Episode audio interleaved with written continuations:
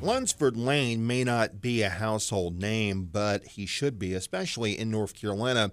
And NC State history professor Craig Friend spent years researching the life and celebrity of Lunsford Lane, and he has put all that research into a brand new book. And joining us now is NC State history professor Craig Friend. Craig, how are you?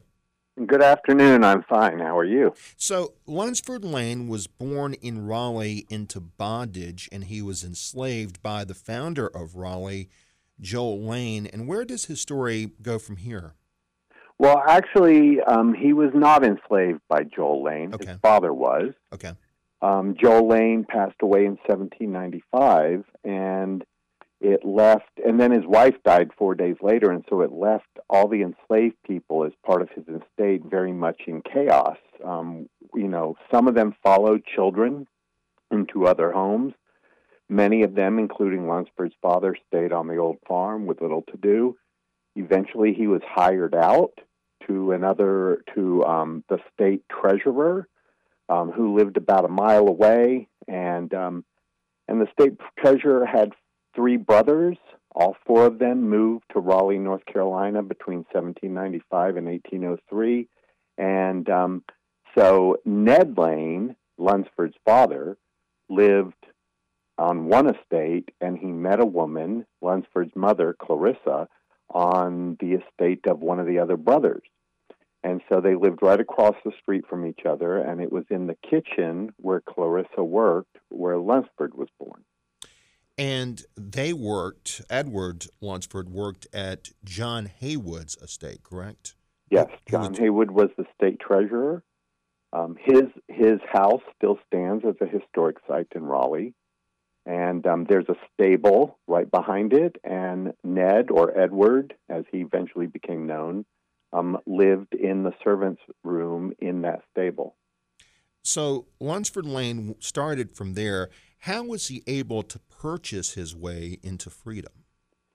Well, it's um, it was a long journey for him. Um, he, to our knowledge, he started purchasing or started saving up money towards purchasing around 1822. Um, he did a lot of odd jobs. He was still enslaved. Um, the person who enslaved him, Sherwood Haywood, John Haywood's brother, um, gave him permission to um, run errands. Uh, he would go work um, setting up window displays for shop owners in Raleigh. He would stand outside the state legislature and sell pockets, uh, packets of tobacco. He even escorted state legislatures um, legislators to their rooms at night when they were too drunk to walk, and he would put him to bed, and he'd go wake him up in the morning with his own concoction of, of um, hangover medicine. Um, so he was doing all of these little things to raise money. It actually took him 13 years um, to save up a thousand dollars, which today would be about thirty-four and a half thousand dollars. Um, so it takes him 13 years to save that money, and then he um, finds a friend, the person who at that point enslaved his wife. And um, yes, he did. He found he had a wife and had five children um, while he was enslaved and trying to do all of this. And so he approaches the man who enslaved his wife, and that man takes his money and goes to Lunsford's enslaver, who at that point is the widow of Sherwood Haywood, and she agrees to let Lunsford purchase himself. Um, there's no purchase of freedom allowed in North under North Carolina law at that time, and so he stays in North Carolina in Raleigh for about a year um, in the household where his wife is enslaved, um, helping out, and then um, he and the and the enslaver of his wife go to Manhattan, and he gets emancipation papers and returns to North Carolina, which turns out to be the error that eventually forces him to leave the state Right. because um, state law prohibited people freed in another state to stay in North Carolina more than 30 days. Right. Um, he returned to North Carolina and stayed basically four and a half years. Um, and so in 1840, um, some local magistrates approach him and say, You've been breaking the law and you need to leave. And Um, the story's sort of fascinating in, in a study of human relations as well. These magistrates were people he knew who went to church with him. He attended an interracial church. Um, and and so he has a he has saved up enough money at that point to purchase one daughter. Um, he's been trying to save money to purchase his family, but his entrepreneurialism after he becomes free um, really becomes a struggle for him, and he doesn't make money as fast as he had previously, mm-hmm. and um, and so he can only take one daughter with him as he fled to uh, to Massachusetts. Right. Now, I mentioned that you're putting this story, and it's a remarkable story, obviously, uh, about Lunsford Lane into a book, and uh, you've got a working title, correct?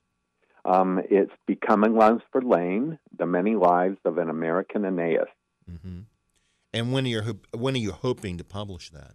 Oh, it will be out in um, it's in February 2025. Okay. So it, a year from now um, for Black History Month.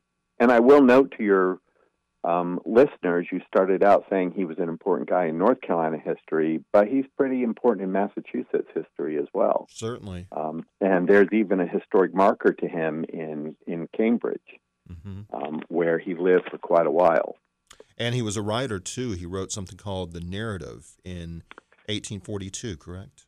Yeah, he actually dictated that. Okay. Um, to as far as I can discern from my research, he could write his name and that was about it.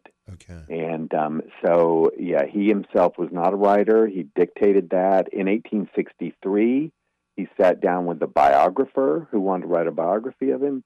Um, and the biographer heavily borrowed from that narrative written in 1842. Um, but then he then he went over details with Lunsford, and Lunsford fleshed things out for him and corrected some things for him. Um, but I will say, despite Lunsford's involvement in both of those narratives, there you have to be very careful using them. They are not entirely factual, neither one. Well, we look forward to the uh, book coming out in the fall of 2025, Becoming Lunsford Lane.